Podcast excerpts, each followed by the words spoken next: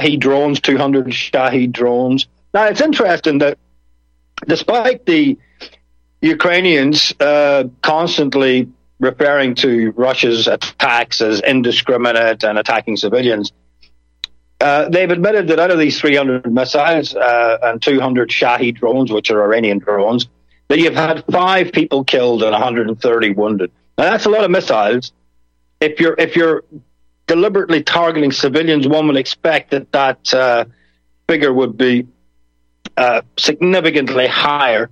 So that that would suggest that they're pretty uh, precise, uh, precision guided munitions head, heading you know infrastructure and military targets like the Russians refer to, and of course the media you know constantly refers to Russian uh, attacks as indiscriminate, attacking civilian areas, and you know he's a war criminal and everything else, and and yet uh, not all, but much of the media plays down uh, what's happening by Israel against the Palestinians. Anyway, your thoughts on that? I'm sure you've been keeping up to date on on all of this, and uh, where do you see both these wars going? I know it's a big question, but uh, where do you see this headed, say, in in the near and the medium future?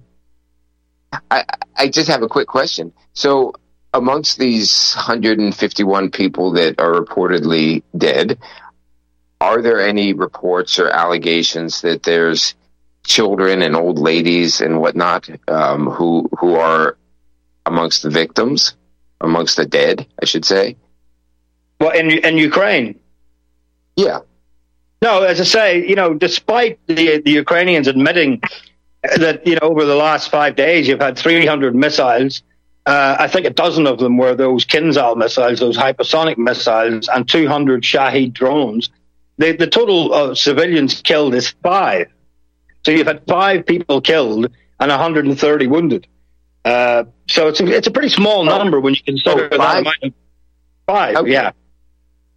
Okay, so so it was aimed at in, infrastructure, and and this is after the uh, the Belgorod attack by Ukraine on uh, the the town square, the city square in Belgorod, which I believe is kind of a uh, sister city to Kharkov.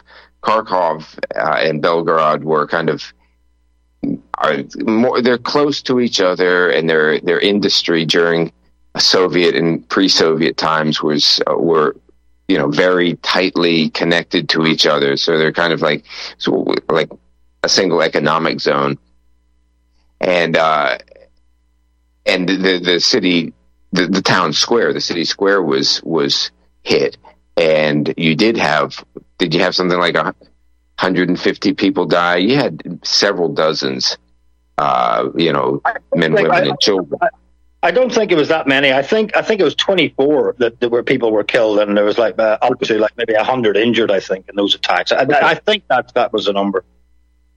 Yeah, but it was it was a, a, a city square that, yeah, that yeah, was yeah. not. Yeah, that had just had uh, you know regular men, women, and children in it.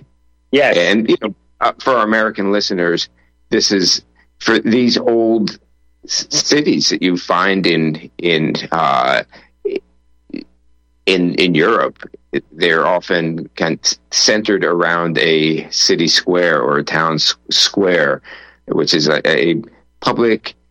Uh, you you could call it uh, it's it's kind of park like in its atmosphere, except that it's paved typically and not not grassy.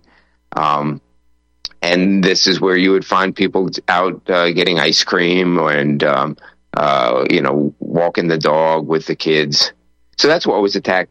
So really, I mean, there, and in response to this, um, Putin, in remarks he was making while visiting a hospital, said, obviously they're trying to goad us into uh, retaliating in kind. They're trying to goad us into attacking uh, civilians in Ukraine so that they can then go to their uh, their Western backers and say, "Look, we need more weapons." And Putin said, "It's not going to happen. We are we are going to uh, retaliate by targeting their uh, military infrastructure, and we're not we are you know we're not going to hit the civilians." And it, it seems that he's true to true to his word. Now, you had asked uh, what I see going on over the next uh, the coming weeks and months with these two big wars, and I think, like I've been saying, the longer they go on, the worse it's going to be for both Ukraine and for Israel. And hmm. uh, you know, the, both of these wars.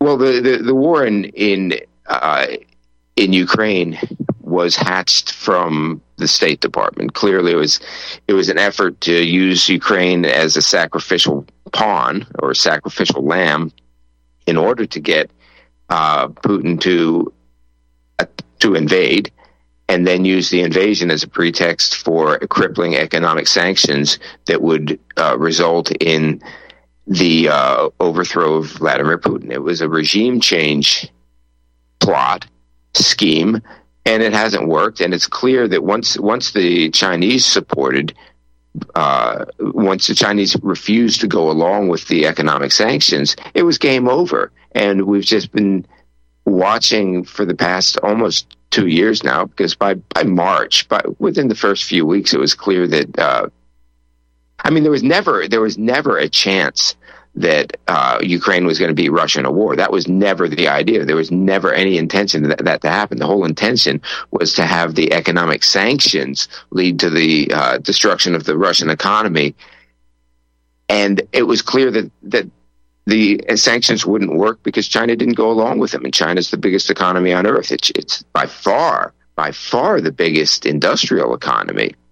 Uh, the, you know, the, to the extent that the United States and China are close in economic size, it's because the United States consumes so much, but it doesn't produce. Uh, so, you know, we've been watching since for the past 22 months. We've we've been watching uh, the West, the West, the Zionist West, just go ahead and and let this this war play out because they didn't they didn't have a plan B. They didn't have an exit strategy, and they've, we've just been watching as as the Jewish president of Ukraine just throws hundreds of thousands of goyim into the meat grinder and you know lets them die with with zero possibility of of uh, getting anything for his his state for his country out of it. The longer it goes on, the more territory they're they're going to lose. Uh, you know, it was it was clear that they that you know at first uh, Zaporozhye and Kherson they were going to be um, incorporated into Russia, and then as it's gone on, well, okay, it's going to be Kharkov and Odessa. They're going to be incorporated. And now you've got uh, Medvedev talking openly about Kiev.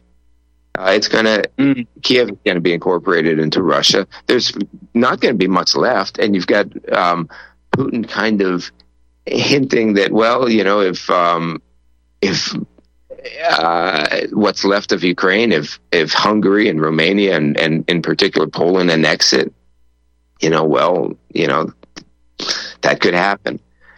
So that's what's where it's going with the Israel thing. I like it's it looks like it's going to escalate. How far is it going to escalate? I don't know.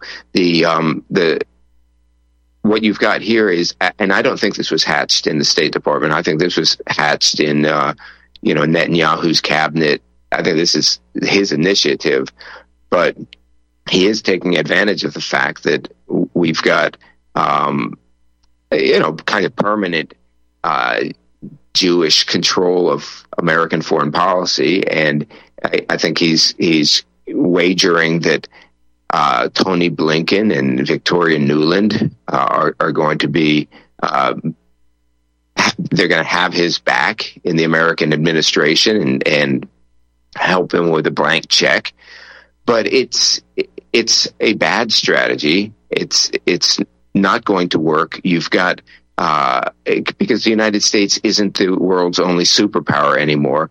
And what you've got is the uh, China and Russia who don't want a world war and they don't want uh, to give Israel a blank check.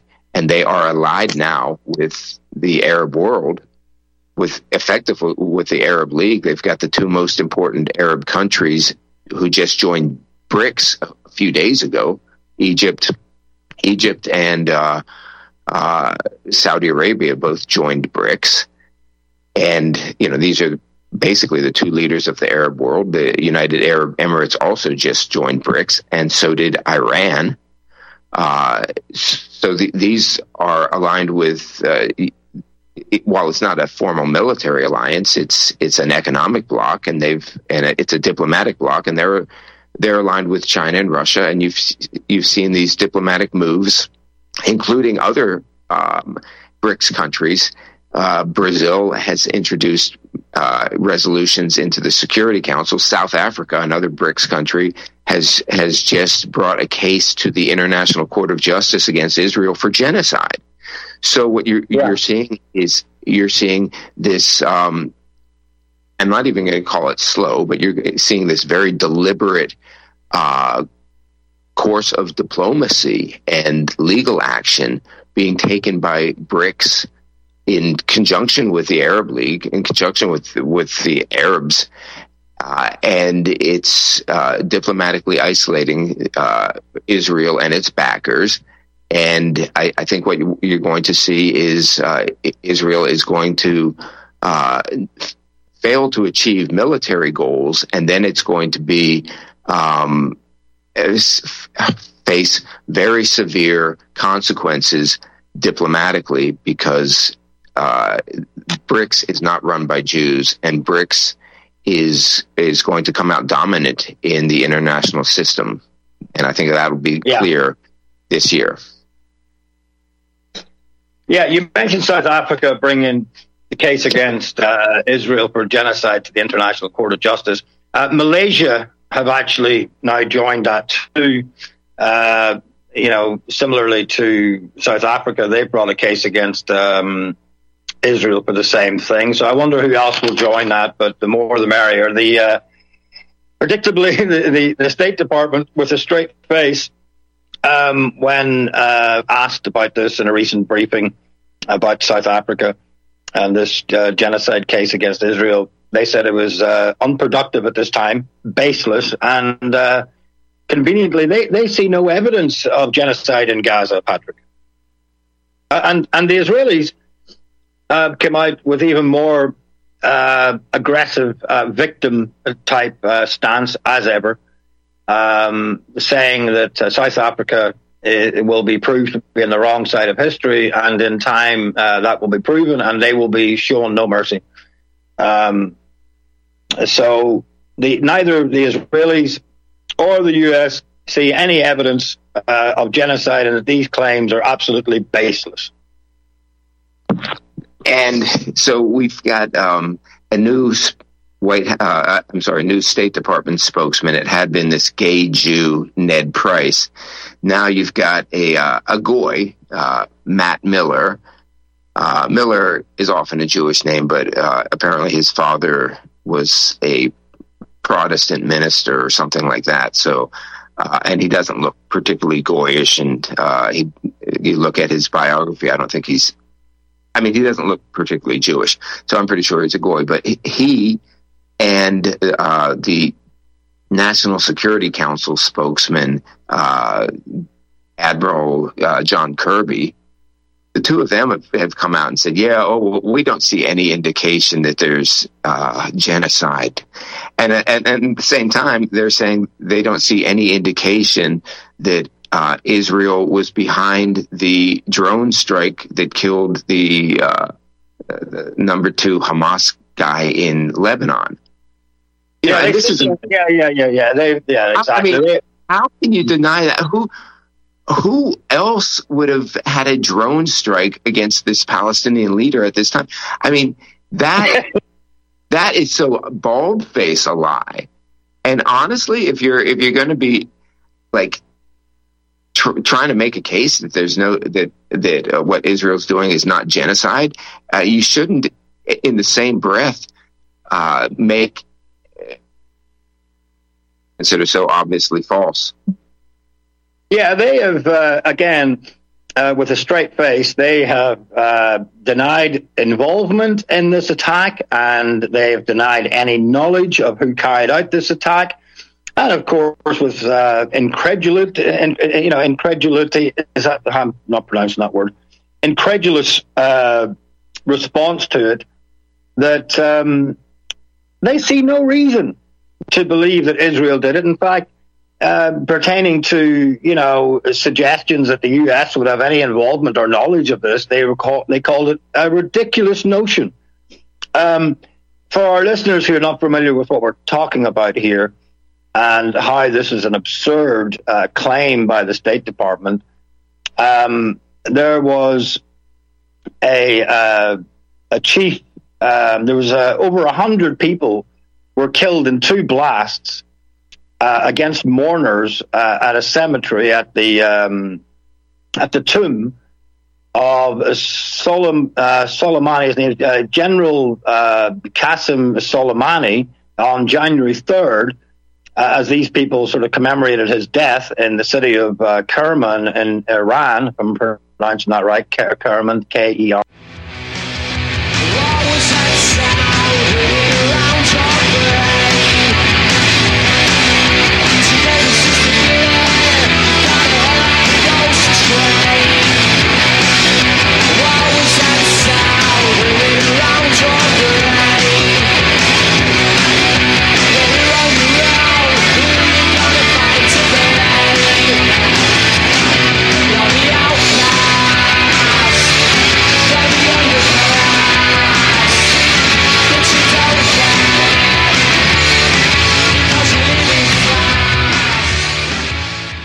Charles de Gaulle once said, actually, it's difficult to envision in this regard any other criterion, any other standard than gold. Yes, gold, which does not change in nature, which can be made into either bars, ingots, or coins, which has no nationality, and which is considered in all places and all times the immutable and fiduciary value par excellence.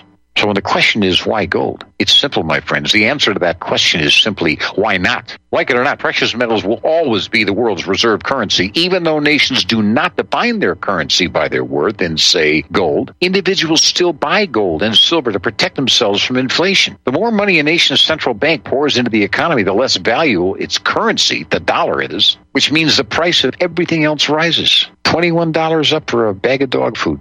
Seeing that the dollar is cheap that's why the cost of everything goes up. It's because the buying power, the value of the dollar is tanked. It's worth nothing. And yet gold that your family would have owned in 1907 will buy at least the same amount of goods, if not far more.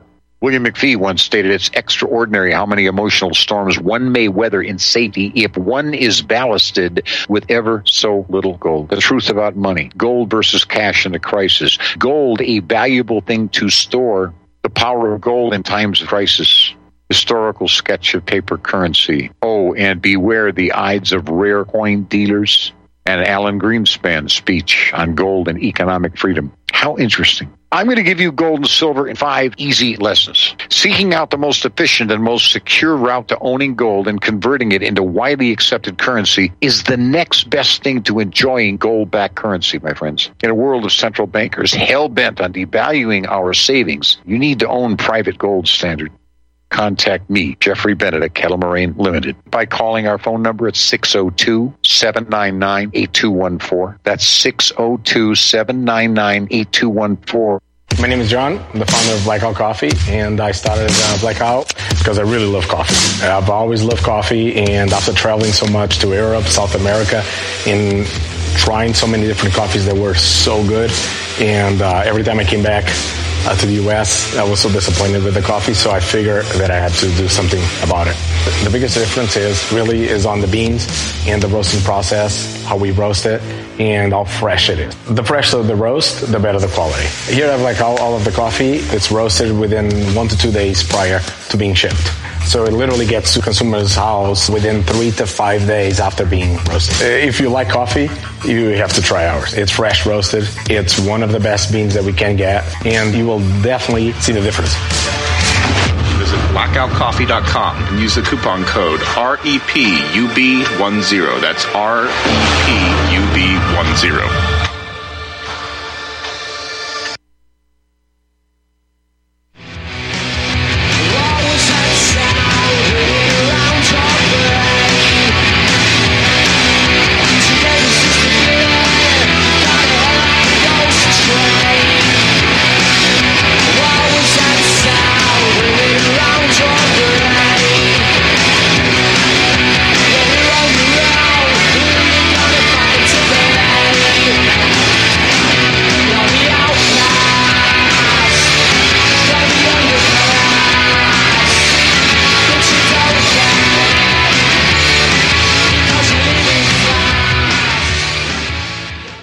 The U.S. would, uh, you know, have at least have no involvement, and to to say that, uh, you know, they've no reason to believe Israel did it. Well, this was a this was a guy who was killed by the Israelis, as, as far as I, as far as I know. Maybe you can confirm that uh, that he was it the U.S. that killed him, or was it the Israel? I think it was the Israelis killed him in 2020.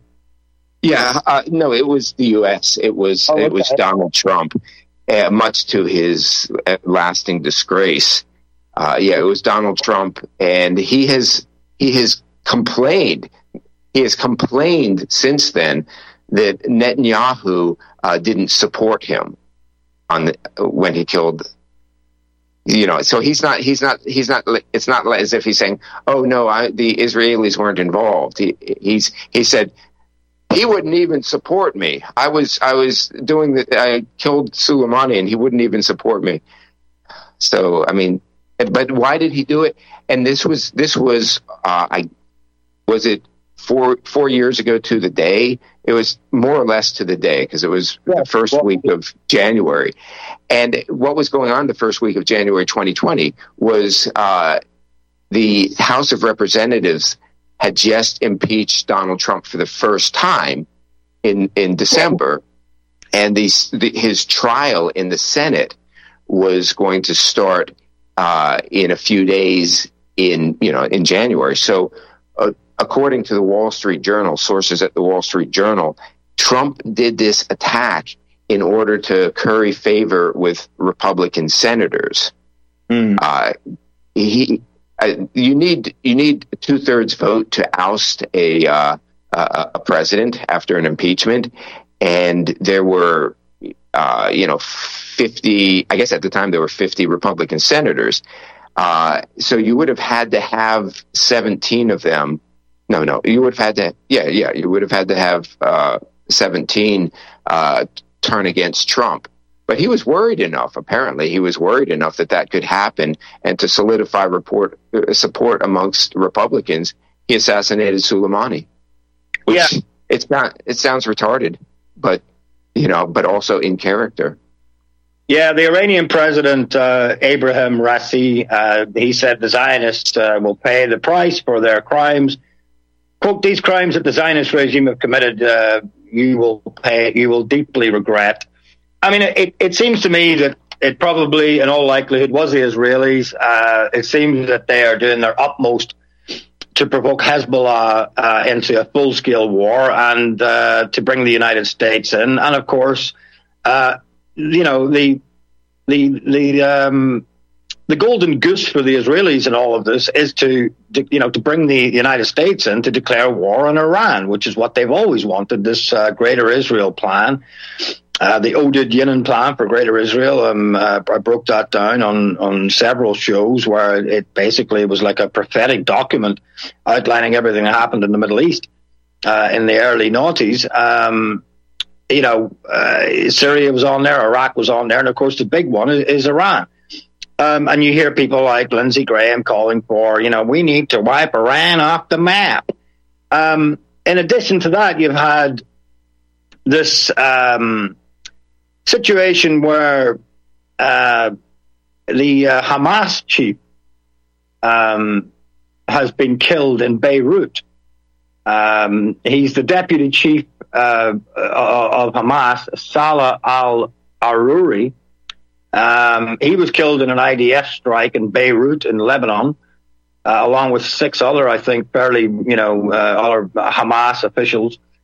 Um, Hezbollah chief has warned Israel of an all-out war uh, over over the killing uh, of the Hamas deputy chief, Salah al Aruri. Um, so he he's basically come out with very strong language and said that uh, um, that Israel uh, will suffer a war uh, with us with, without restrictions and limits and rules. And he was uh, visibly very animated and uh, you know uh, angry when he was given this little uh, response to that. But um, it, I mean, that, to me, that seems to be the goal to provoke the United States to come in and you know fight Hezbollah, destroy Hezbollah, and destroy Iran. That seems to be the ultimate end game in all of this. Because you know, I think I think the problem is that Israel is bitten off more than it can chew here, and it's ultimately going to end up choking on it. You know.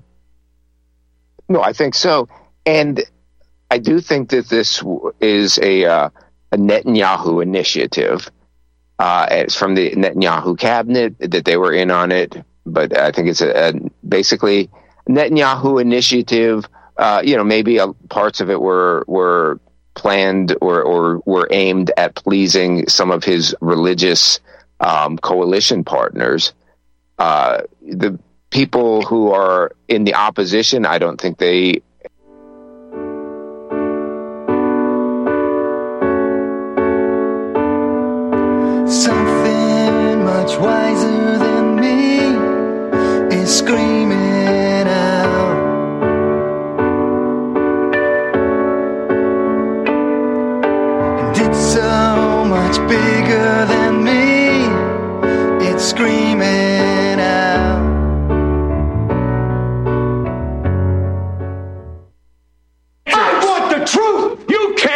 handle the truth.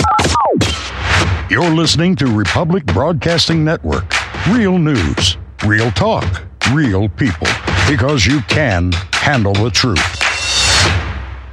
What would you say if I told you we have a new tool that will increase production and lower maintenance costs for your meat processing company? And it would pay for itself in just six weeks. When pigs fly. The new Ease Off Model Easy 4 replaces old spring style carcass droppers and is faster, safer, and more reliable. The Ease Off lowers or lifts 1,000 pounds to or from your rail automatically using our remote control. Sounds expensive. Can I afford it? Can you afford not to try the Ease Off? It installs fast with just three bolts in place of your current dropper. The effortless operation will reduce fatigue and injuries, speed up your line, eliminate downtime, and increase profit. How can I order my ease off? Go to eazeoff.com, E A Z E O F F.com, and hurry because we are offering $200 off on the new Easy 4 for a limited time. Eazeoff.com. We make pigs fly. Cows too. Ease Off LLC, Summersville, Missouri, 417 932 6419. People often write to tell us what has happened for them since starting Xtendovite. Allow me to read a few. In one month, my blood pressure dropped significantly. I no longer get chest pain after exercise. It's amazing, and I ordered my second bottle. The reviews are spot on. My target is to get off BP meds, and if it keeps going like this, I see a light at the end of the tunnel. So far, a great product is what it claims to be. Great product. A few days in, and I could feel a difference for certain. Not checking medical stats yet. I know this is really working by how I feel. We'll continue to take this product. To order, call 1 877 928 8822 or visit xtendovite.com. That's X T E N D O V I T E dot com. Extend your life with Xtendovite.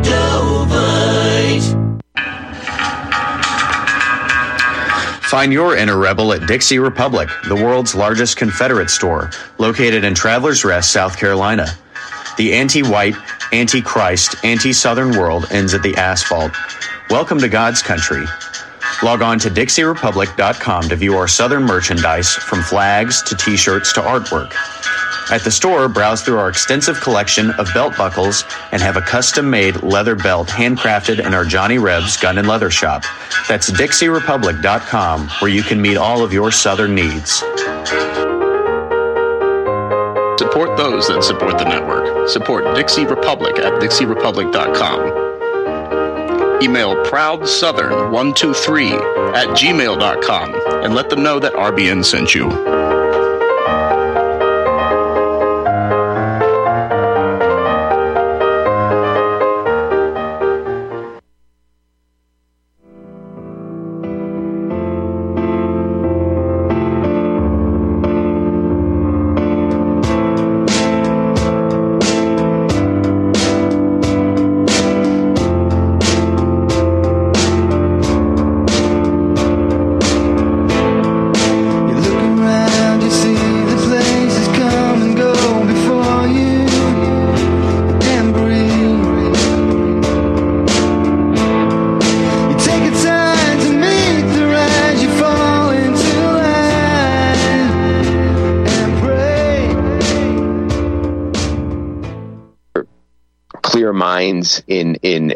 Israel who are going to be shocked at this. But I think I think he's got Netanyahu's probably got at, or had at least ninety percent of the population behind him. He'll lose he'll lose support as this goes on. He's going to lose support.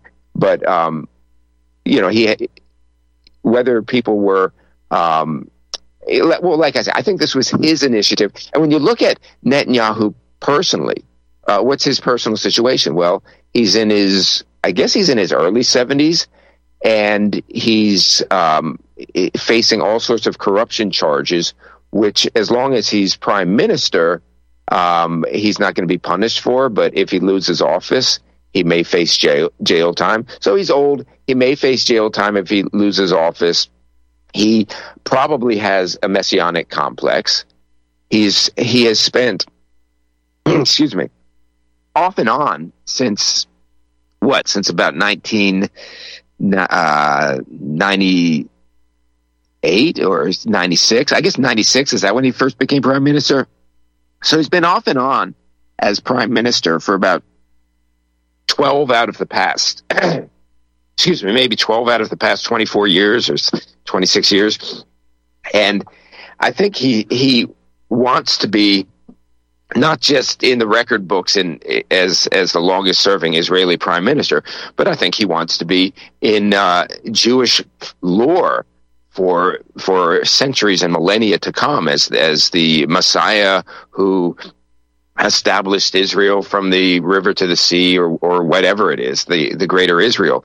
And, and he's, uh, so if you've got, if you're old and you're facing prison and you've got a Messiah complex, I think you're the type of person who would risk World War III, risk the destruction of world civilization in order to achieve your goals. Uh, and and so he's he's launched. Well, so and we have also, you know, I don't like to get too conspiratorial, but I think there's pretty clear evidence that the Israelis knew that there was going to be some sort of uh, Hamas attack, that they they had this information for several months. They didn't necessarily know exactly when or how successful it was going to be, but they they knew something of it, and uh, this was something. It seems as if uh, they let it happen, but even even if they didn't let it happen, the the response to it is something that obviously seems to be planned out, and. Uh, I, I think that, that Netanyahu is trying to. He wants it to escalate. He wants. He wants a. He's always wanted a strike on Iran, and uh, he's whether he's going to get a United States to actually uh, fight a war with Iran, I don't know. I mean, is that every year we get since 2020? It seems like every year we're getting some sort of major hoax. Are we going to get some sort of Gulf of Tonkin incident for Iran and then have an American war against Iran? I don't know. It's all insane.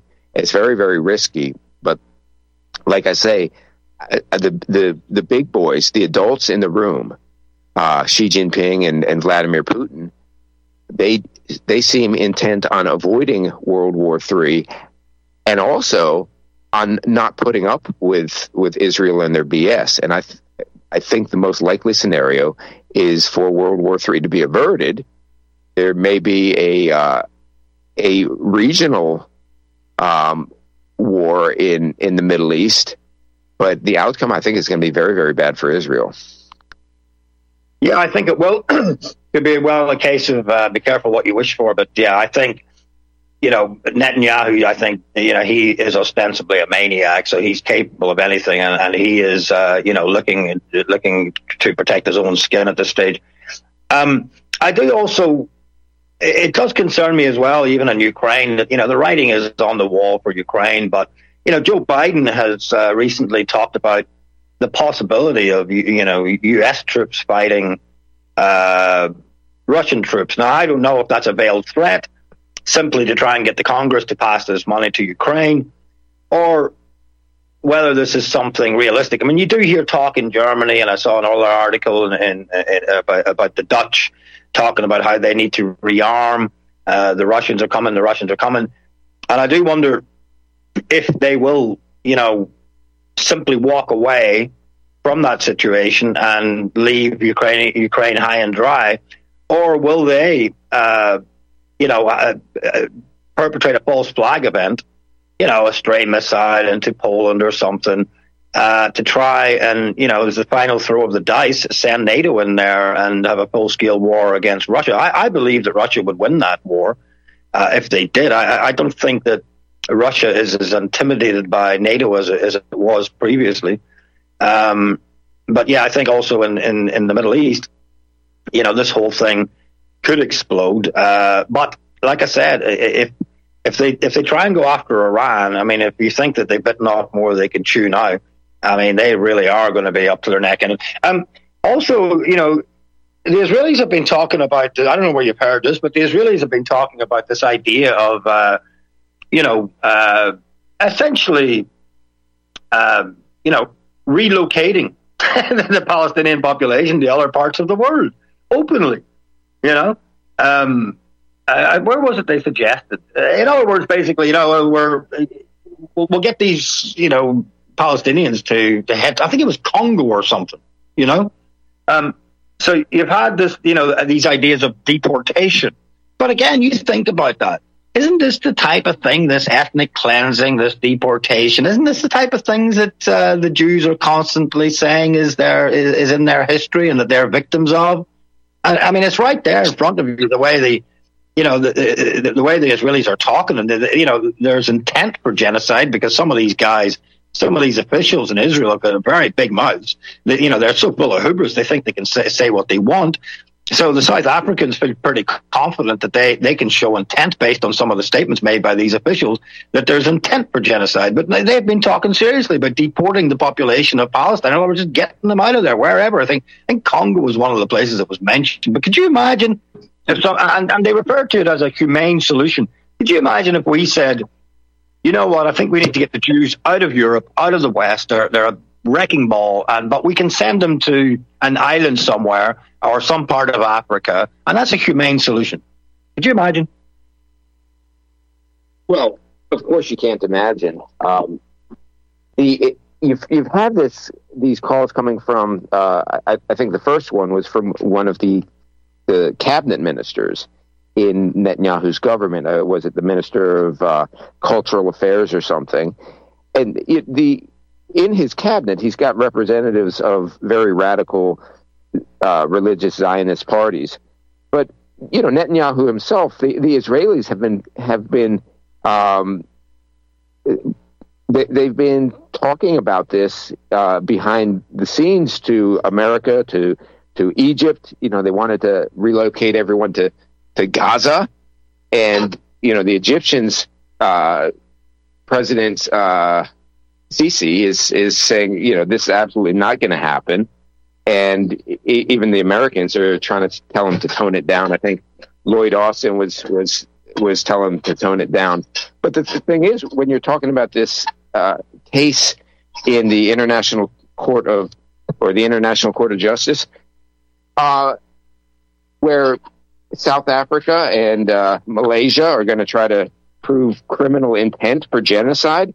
Well, if you've got the prime minister of the country uh, referencing Amalek, a biblical story, everybody knows what this story is, uh, yeah. where where uh, the Jews, the ancient Jews, annihilated, you know, man, women, and children. They annihilated the Amaleks, and this is what uh, Netanyahu's invoking. So if you've got the prime minister of your country talking about Amalek, Amalek, uh, bringing up uh, a ancient genocide of one's enemies at a time when you are killing uh, several hundred uh, Palestinians a day in Gaza, uh, I, that is going to be usable. That's going to be, I'm sure that's going to be admissible evidence at this case that South Africa and now Malaysia is joining in are bringing against uh, Netanyahu and his government in uh, in the International Court of Justice. Yeah, of course, and, and this you know reveals the hubris of uh, those in uh, power in Israel because they think that they're uh, above the law, that they are immune from any kind of accountability. But, you know, when does it reach the point? You know, how many more hundreds or thousands of deaths uh, as the whole world looks on at this uh, unequivocal ethnic cleansing, including some of these officials, you know, talking about deportation uh, to other parts of the world. I think Congo was mentioned, and the French and the, and the US have had to come out and, uh, you know, push back on this idea. But at which point does it, even for the lobby and even for the politicians, I mean, they're a liability for the country, of course. Uh, no one's who knows anything is going to argue that the interests of Israel's are the same as the interests of the United States or the European nations, which are bought and paid for them by the lobby. But at which point, if ever, does it go beyond? Does it, does it does it exhaust its usefulness even for the Joe Bidens of this world and those in Congress? Because it's becoming increasingly embarrassing to try and defend this uh, slaughter. Well, Joe Biden himself, um, I, I, can't say he's an interesting character because he's not, but um, it's it's an interesting situation that he's in. Uh, so he's he's at the end of a very long political career. He joined the the Senate 51 years ago, uh, so he he's been he's got had a very very long career. Uh, he as of January 4th, 2024, is a candidate for reelection, and there's no other uh, big name candidates running against him in the primaries. Uh, things can things can happen quickly, but mm. if if he is if he's currently a candidate for reelection, it means that well, it's it's not it's not because of popular demand. It means that's what he wants to do. And yeah. while he has been a self-proclaimed Zionist for decades and decades, saying you know, famously saying you don't have to be Jewish to be a Zionist, mm. he he doesn't have a good relationship with Netanyahu, yeah. and because uh, he's not a Joe Biden, especially in his old age, is not a likable character, and uh, apparently, really, uh, world leaders, whether they're uh, you know if they're on non-allied countries like the Chinese or the Russians, they won't even take his phone calls. But even mm. even his so-called allies don't don't like him personally. He's just a, a crotchety old man. He's he's but but you know he's we can't completely dismiss him because uh, you know you've got his own to the extent he's got uh, functioning brain cells left, and he's got some. Uh, you know, he's got his, his own will, but then there's people around him, uh, like obviously his wife, but other people, people who are in the cabinet, in the administration, are in his administration, but would not be in a uh, Gavin Newsom administration. There's people whose whose careers depend on him being reelected, and so he, you know, he and the people close who are connected to him. Uh, they they have to they have to weigh these things, and and it's not about national interest. Uh, it's it's about their personal interest. They uh, and Netanyahu and and his project is looming. It's it's looming to be. It's uh, has every potential to become an incredible uh, albatross around their necks because yeah. what you know Netanyahu is pursuing the, uh, the, you know they're they, they're finding that they have to defend the indefensible. Yes. And, well, yeah. Uh, yeah. That's, that's the question. Yeah. yeah. Yeah. And, you know, Netanyahu is ostensibly a maniac. And, and like we said before, it seems that they're doing everything they can to try and draw the U.S. into a war with Hezbollah and Iran.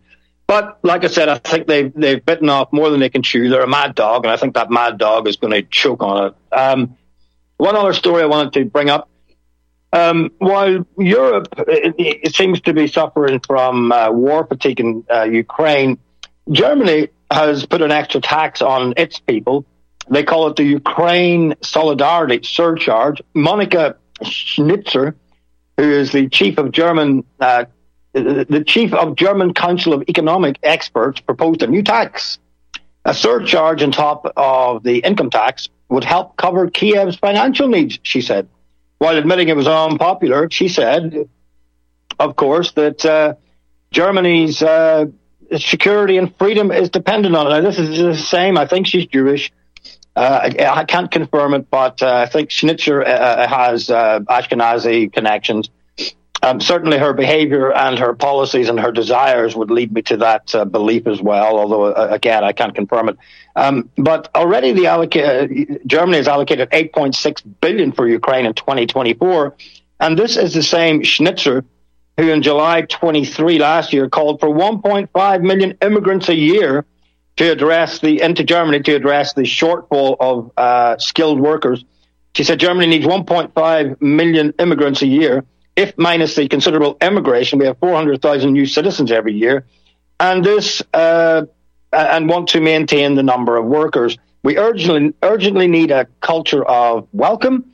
And she heads up the German government's advisory council, which again is a very kind of Jewish role, uh, not necessarily in the government, but government advisory role. And she said the new Skilled Workers Act is a step in the right direction, but more is needed, for example, on immigration officers that do not deter immigrants, but offer a service. Uh, we shouldn't demand that foreign skilled workers speak German for every job, but make sure that the employees of the immigration office can speak English, which would lead you to believe that uh, all these extra skilled workers are coming from English speaking countries, which I imagine is not the case, Patrick. Uh, comments, please.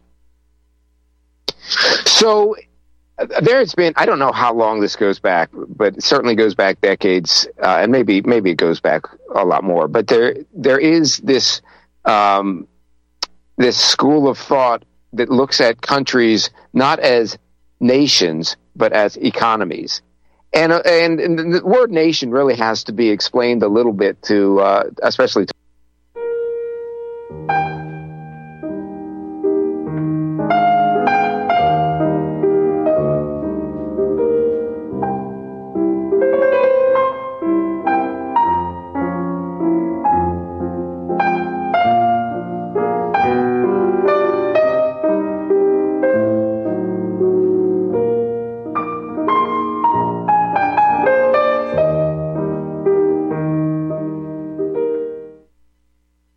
Taheebo Tea Club's original Pure Pau D'Arco Super Tea helps build red corpuscles in the blood which carry oxygen to our organs and cells. Our organs and cells need oxygen to regenerate themselves. The immune system needs oxygen to develop and cancer dies in oxygen. So the tea is great for healthy people because it helps build the immune system and it can truly be miraculous for someone fighting a potentially life-threatening disease due to an infection, diabetes, or cancer. The tea is also organic and naturally caffeine free. A one pound package of tea is $49.95, which includes shipping. To order, please visit drinksupertea.com. The first word is drink, spelled D-R-I-N-K, then the word super, then the word tea. The complete website is drinksupertea.com or call us at 818-965-9113 Monday through Saturday 9 a.m. to 5 p.m. California time. That's 818-965-9113 drinksupertea.com. Here's some interesting news. Due to all the recent claims about possible nuclear wars, viruses, solar flares, and civil unrest, people are scrambling to prepare and stockpile food. But the one thing out of reach for many is an underground bunker. Until now. Because you can now have a 3D printed underground bunker in just one day. An excavator digs a hole in your backyard, and 3dbunkers.com shows up in a small truck and sets up their 3D printer under a tent completely undetected. They can print as many rooms as you want at a fraction of the cost compared to traditional metal bunkers. 3D Bunkers uses polymer concrete, which is five times stronger than regular cement. YouTube 3dbunkers.com and watch the video. The creators of 3D Bunkers is looking for a business partner that can help bring this technology to the world. And we need to protect our way of life without living in fear.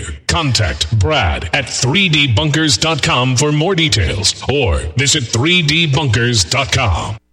Homeowners, are you in foreclosure, expecting to be served with a foreclosure lawsuit, or suspect your lender has coerced you into an illegal mortgage transaction?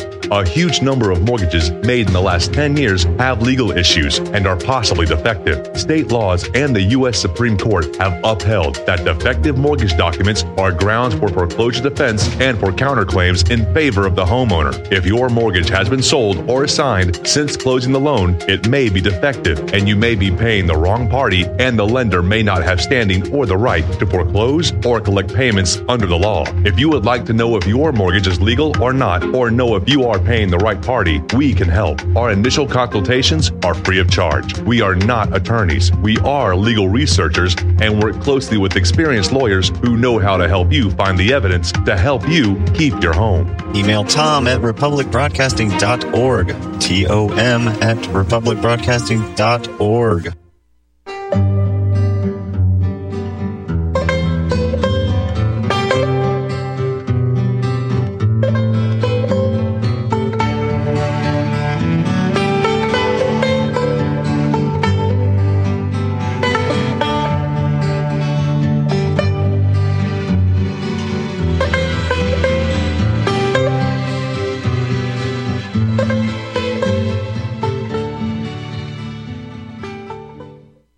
know, we're used to thinking of nation and country as as being synonymous. Uh, nation comes from the a Latin root, something like natal, which birth, right? You are uh, part of a nation by birth. That's they they come from the same root word, you know. So we've got native comes from that that root word. You've got um, oh, uh, well, nativity comes from it, and then what is it? Wha- What's what's the uh, part of the hospital where, where babies are born? I can't remember, but The, the, neonat- the na- neonatal. Yeah, uh, yeah, the, the natal ward. Yeah, right. They all come from the same root word. So the the nation is people, and it's something that gets lost in probably in English and other languages. If you look in Oriental languages, Chinese, you know, uh, it's Guo Min. Guo Guo is the country, and the Min is the people, and that's the nation. Uh, So it's a lot more obvious in um, in uh, other languages. But there's been this tendency to look at uh, at countries as economies. The the people are only there to serve the economy, as opposed to the economy is there for the people. And I think that's that's a, a major problem. Well, I don't think it's any coincidence that the, that the likes of Monika Schnitzer gets into these positions as a chief German council of economic experts, and, and then their expert advice is, uh, as usual, from someone of her tribe, is to uh, call for you know hundreds of thousands and millions of immigrants to deal with this uh, economic situation into into Germany. Like I said, uh, they, don't even have to speak German, but according to this, uh, she seems to think that if the immigration officers can speak English, like I said, uh, first of all, Germany, I don't think lacks human capital for skilled workers, and I imagine that the sub-Saharan and North Africans who will be coming uh, will not speak English, uh, most of them, and uh, will certainly not be in a position to, to fill the uh, the skilled workers uh, vacancies. And you know, Germany has through most of the uh, post World War II era, it's at a persistent trade surplus, right? And so, even if you're going to say, well, they don't have enough skilled workers, then what do you do? You can off, you can offshore, you can you can move some of the operations to other countries. You don't have to I- import the workers. You can move your operations to other countries. Why why do you want to um, subsume your your native population, your nation, with non-nationals, with people from Eritrea and, and Somalia and, and wherever these people are going to come from? Yeah, well, she just epitomizes, um, you know, again, a, fifth column, along with uh, her other little um, colleague there, Scholz, in Germany, who are constantly working against the interests of the uh, of the German people and the European people. I mean, you've got the the Nord Stream pipeline was blown up. Now she's calling for a, Euro- a Ukraine solidarity surcharge on top of the 8.6 billion that they're sending Ukraine in 2024, on top of the tens and probably hundreds of thousands of immigrants, which are a burden to the to the German German people and the uh, German uh, economy. Are,